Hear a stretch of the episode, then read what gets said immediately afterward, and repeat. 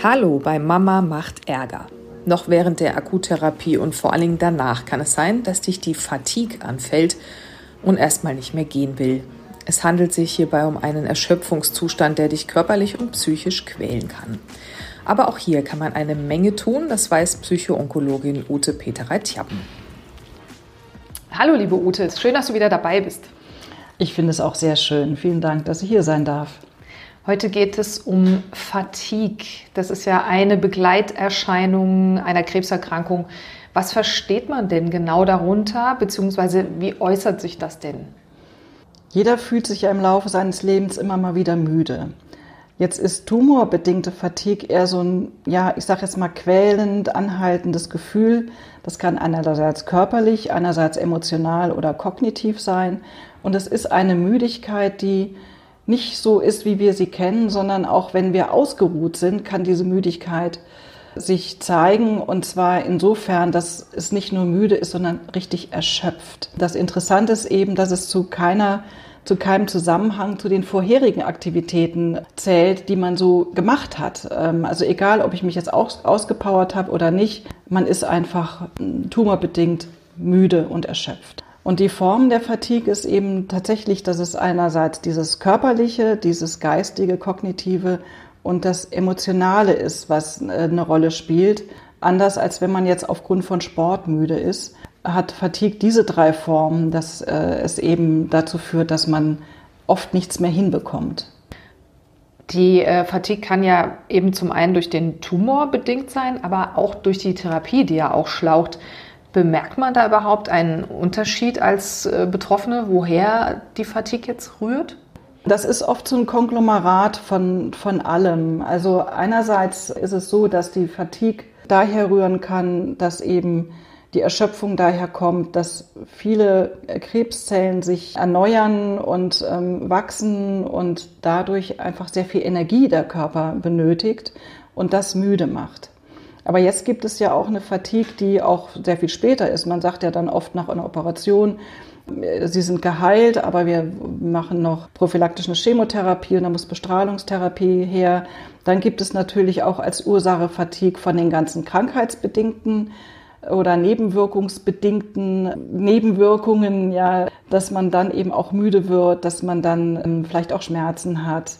Und da kommen natürlich auch die psychischen Beschwerden dazu, wie Ängste, Traurigkeit, Hoffnungslosigkeit, vielleicht auch Resignation, dann der mangelnde Antrieb. Und wichtig ist auch, das von der Depression abzugrenzen. Also man, man kann jetzt nicht sagen, Fatigue ist eine Depression, man kann sagen, dass eine Depression Fatigue verursacht. Man kann aber auch sagen, Fatigue verursacht eine Depression. Und da gibt es ähm, ganz verschiedene ja, Dimensionen, die auch so einen Einschätzungsbogen gibt, ähm, was Fatigue tatsächlich ist. Oder ist es Fatigue oder ist es eine Depression? Da könnte ich noch zu sagen, dass es bestimmte Momente gibt, auf die man achten kann. Man kann zum Beispiel sagen, wenn eine schwere Erschöpfung eine sehr schwere Erschöpfung da ist, dann ist es eher Fatigue und zwar 70 Prozent mehr, als wenn es eine Depression wäre. Auch die Zustandsverschlechterung nach Belastung, also ich belaste, ich mache körperliche Arbeit, dann ist es tatsächlich 60 Prozent mehr, dass ich müde bin und erschöpft bin bei Fatigue als bei Depression.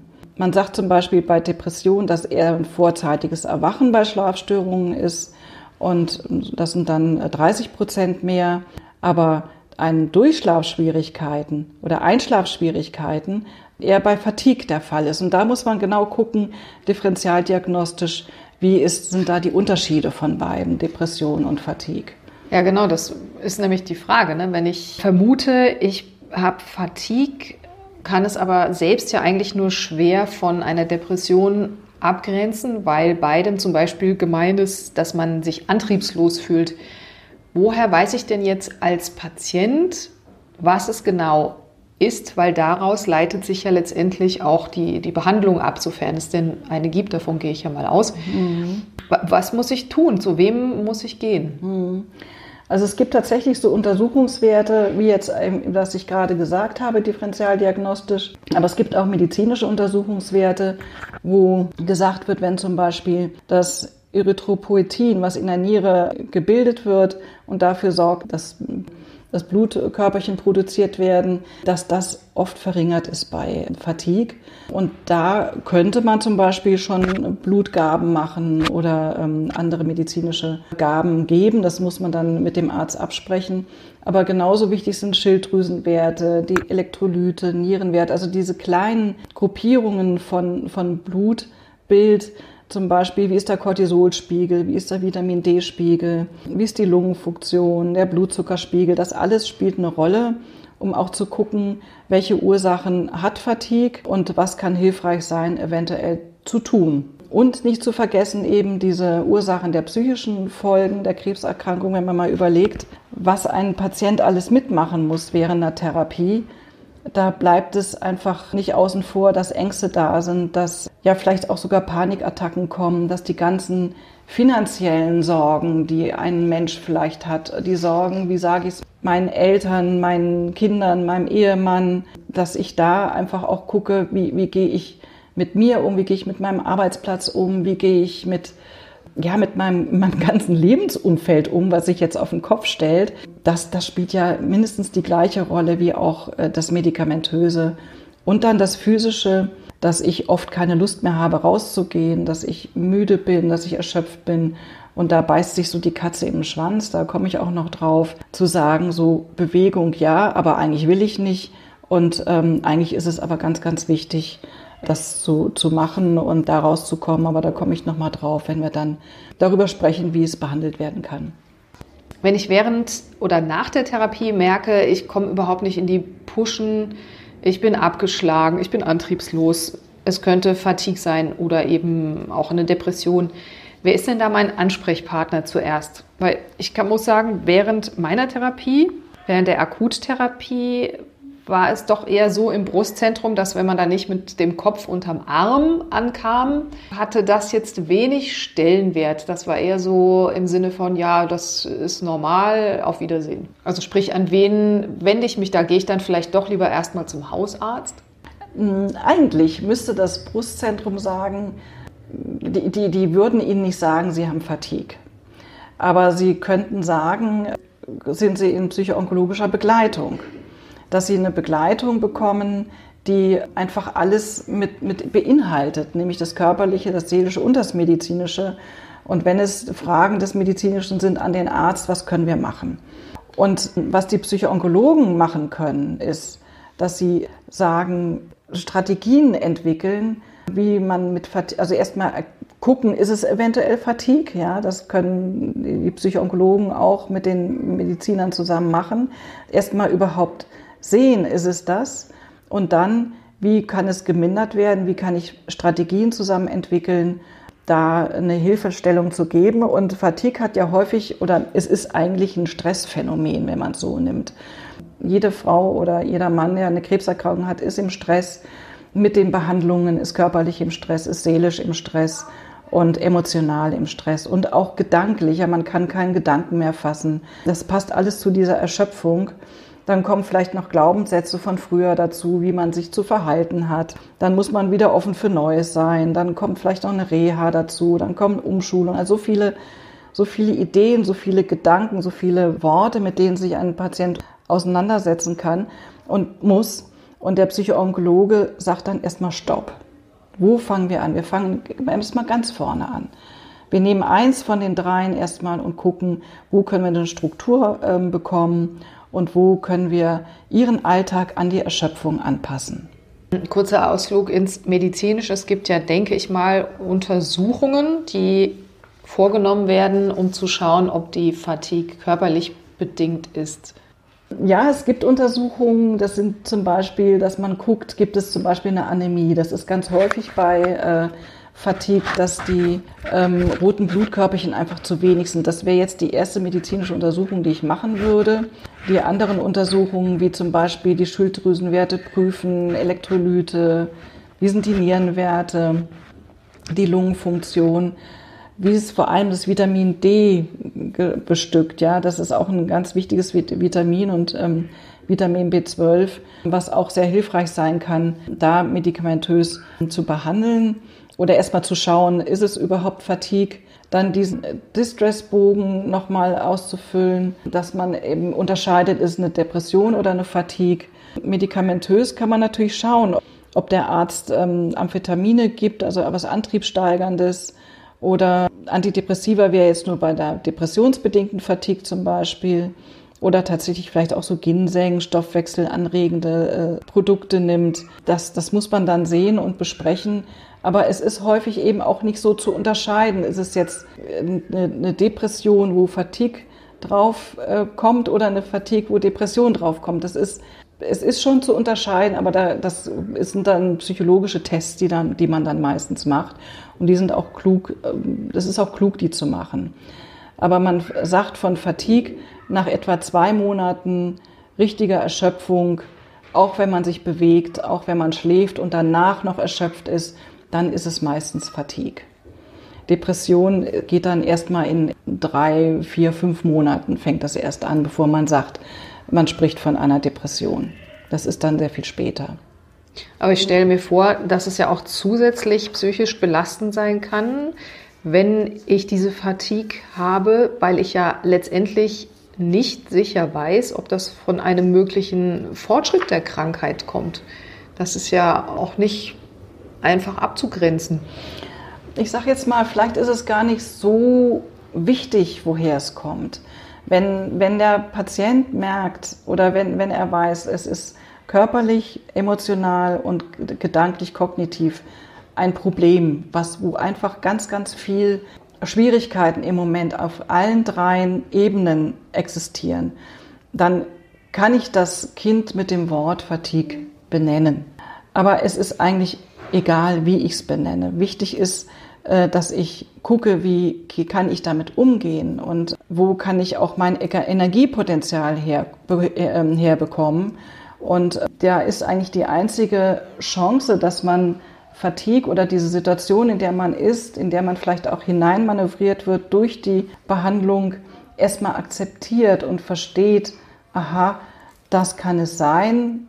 Ich gucke, ich verstehe das, ich versuche mit diesen Problemen zu leben und ich versuche trotzdem Genuss zu haben. Ich versuche mir trotzdem, und das ist ganz das Wichtigste, eine Struktur zu erarbeiten. Und wenn ich das nicht mit Freunden oder mit Familie kann oder alleine hinkriege, dann bitte vielleicht einen Psychotherapeuten nehmen oder eine Psychoonkologin, die begleitet, eine Struktur erarbeiten und dann sich selbst in Bewegung setzen und sagen, okay, ich gehe jetzt einmal am Tag spazieren. Ich habe mit meiner Psychoonkologin abgesprochen, ich gehe von drei bis um vier spazieren. Manche müssen so, so ganz feste Strukturen haben.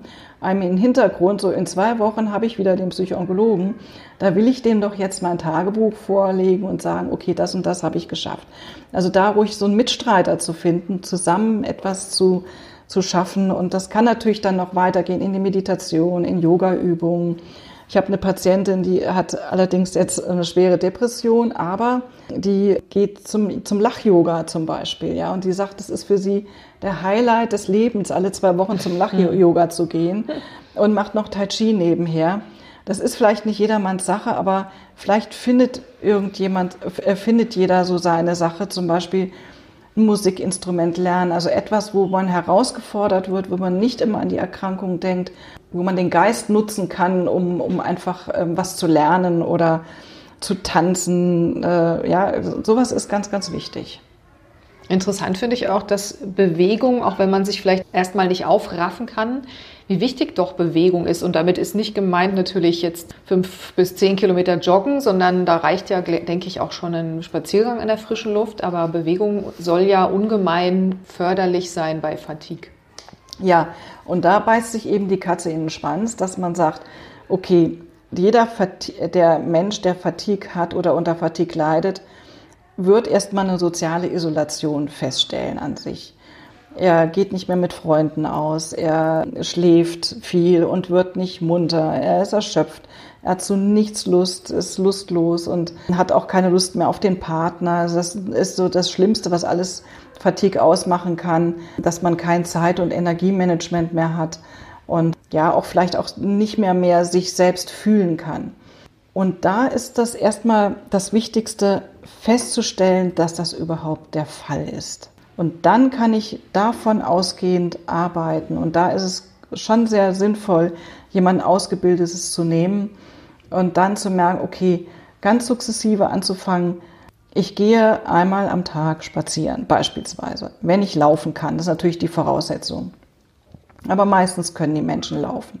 Ich habe zum Beispiel immer wieder Patienten, die sagen, oh, bei dem Wetter gehe ich nicht spazieren, das ist mir zu nass, zu kalt, zu, zu dunkel, was auch immer. Nein, und da sage ich auch, stopp. Ziehen sich einen Mantel an, ziehen sich dicke Schuhe an. Das Wetter ist nicht der Grund, sondern Sie werden sich einfach besser fühlen nach einem Spaziergang. Allein der kalte Wind oder der Regen, der auf die Haut fällt, es ist einfach was anderes. Und mit jeder Bewegung wird auch die Muskelmasse mehr. Ich habe wieder Lust, leistungsfähiger zu werden. Die Erschöpfung lässt nach und ich ziehe mich nicht mehr so zurück. Ich kann auch sagen, ich gehe vielleicht mit einer Freundin spazieren oder nehme jemanden mit, den ich gut kenne oder vielleicht eine Gruppe. Dinge, die, die jeder für sich selbst ähm, rausfinden muss, was da am besten passt. Aber am besten finde ich ist so ein Tagebuch, wo man sich dann so einträgt, warum bin ich zum Beispiel nicht spazieren gegangen oder habe etwas nicht gemacht, was ich wollte, was ich mir vorgenommen habe oder was hat mich daran gehindert oder ich habe es geschafft und bin froh darüber, dass ich es geschafft habe. Man kann zum Beispiel auch, das ist so eine verhaltenstherapeutische Übung, sich so an einem Abend sagen, ich schreibe mir jetzt mal drei Dinge auf, die mir geglückt sind an dem Tag und tue die in ein Kästchen, diese drei Zettelchen. Und wenn ich dann in einem Monat das Kästchen öffne, dann habe ich dann auf einmal dreimal 30 Zettelchen, also 90 Dinge, die mir gut gelungen sind.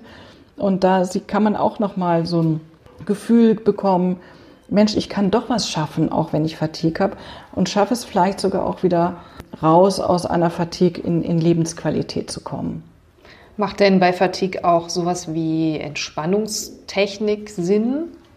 Nicht nur bei Fatigue, sondern generell im Leben macht Entspannungstechnik Sinn, weil das meines Erachtens nach die Form ist, um Kontakt zu sich selbst zu bekommen, in Kontakt mit sich selbst zu kommen, um ähm, ja vielleicht auch so eine Form von Frieden mit sich zu finden, um in die Akzeptanz zu kommen und in die Idee zu kommen, was braucht es für mich im Moment. Und das kann durch Entspannungsübungen oder vielleicht auch so kleinen Meditations- oder Atemsübungen auf alle Fälle sehr hilfreich sein. Anderer Aspekt, wie grenze ich mich denn ab in dem Fall, wenn ich Fatigue habe, weil es ja auch Auswirkungen hat auf mein Sozialleben. Andere gehen ins Café, gehen ins Schwimmbad, gehen ins Kino, ich bin zu platt. Ich stelle mir das schwierig vor. Vielleicht wird man dann irgendwann auch sozusagen in Anführungszeichen zurückgelassen. Wie kann man das gut vermitteln? Leute, ich bin einfach momentan dazu nicht fähig. Ich denke, da äh, trennt sich die Spreu vom Weizen. Ich muss natürlich Menschen haben, die mir Mut machen einerseits, aber die auch verstehen, wenn es wirklich nicht geht und mich trotzdem nicht fallen lassen. Ich muss kommunizieren und sagen, liebe Leute, es ist mir jetzt zu viel. Ich hatte eine Patientin, die sagt, ich kann mit meiner Gruppe, mit denen ich immer wandern gegangen bin, nicht mehr wandern gehen, weil es ist mir einfach eine Stunde zu viel, das schaffe ich nicht. Bis wir dann auf den Trichter gekommen sind, zu sagen, was halten Sie davon, wenn Sie Ihrer Gruppe sagen, wir gehen einen Weg, den kann ich mitgehen, aber da bin ich in 20 Minuten an einem Café, da setze ich mich hin, ihr geht weiter und ihr holt mich dann wieder ab.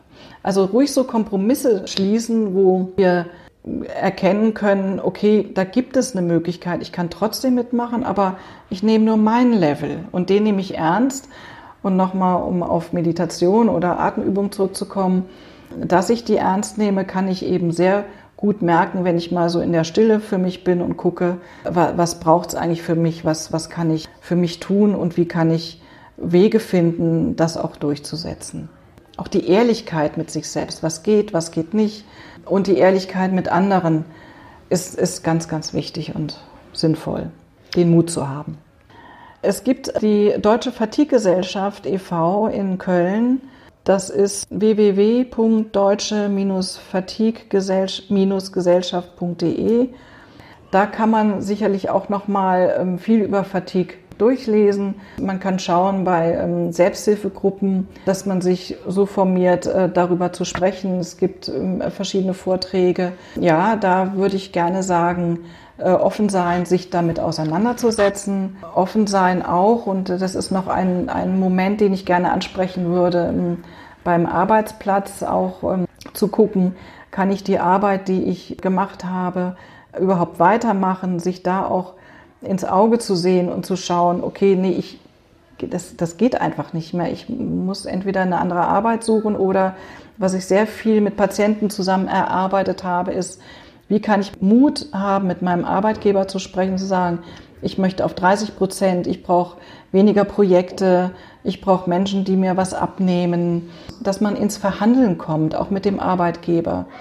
Aber davor muss man natürlich merken, okay, ich gehe in diesen 100% Job nicht mehr hin. Ich reduziere. Ich gucke, was kann ich reduzieren und bin ehrlich mit mir und dem Arbeitgeber und meinen Kollegen.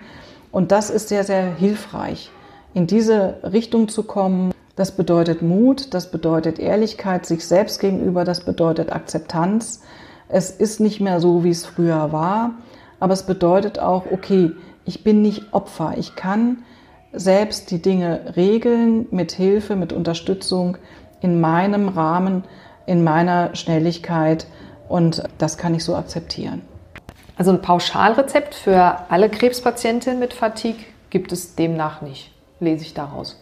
Also pauschalisieren ist immer so eine Sache, wo ich ähm, ja ein Freund von Individuen bin. Aber wenn ich von Pauschalrezept äh, sprechen kann, ja. Ich kann immer wieder nur ermuntern, äh, suchen Sie sich Unterstützung, ähm, professionelle Unterstützung. Seien Sie nicht Opfer Ihrer Erkrankung, sondern Handelnde und gehen Sie das so an, dass Sie für sich das Gefühl, so ein Bauchgefühl bekommen, was passt zu mir, was ist für mich jetzt wichtig, wo äh, kann ich vielleicht doch so die eine oder andere Bewegung mit reinsetzen, wo kann ich bei der Ernährung schauen, was gibt mir ähm, Vitamine und gute Nahrung, die mich da auch nochmal unterstützt. Also das ganze Rundum-Paket einfach nochmal neu schnüren und was ich äh, pauschal tatsächlich am wichtigsten finde, ist Mut haben, neugierig zu sein, etwas Neues auszuprobieren, nicht aufzugeben und ja, den Neubeginn immer wieder neu wagen, jeden Tag. Und auch wenn es mal heute nicht klappt, dann klappt es vielleicht morgen. Und das sollte man immer wissen und nicht aufgeben, da weiter dran zu arbeiten. Schöner kann man es ja kaum zusammenfassen. Vielen Dank, liebe Ute. Gerne. Heute gab es leider ein paar Nebengeräusche. Wir haben den Podcast diesmal in der Klinik aufgezeichnet, neben der Kinderstation. Da war eine Menge los. Für mich ist so die wichtigste Erkenntnis, Bewegung ist einfach das A und O. Nicht nur bei Fatigue. Auch das Risiko, dass der Brustkrebs wiederkommt, senkt Bewegung drastisch. Danke fürs Zuhören. Bis zur nächsten Folge. Alles Gute für euch.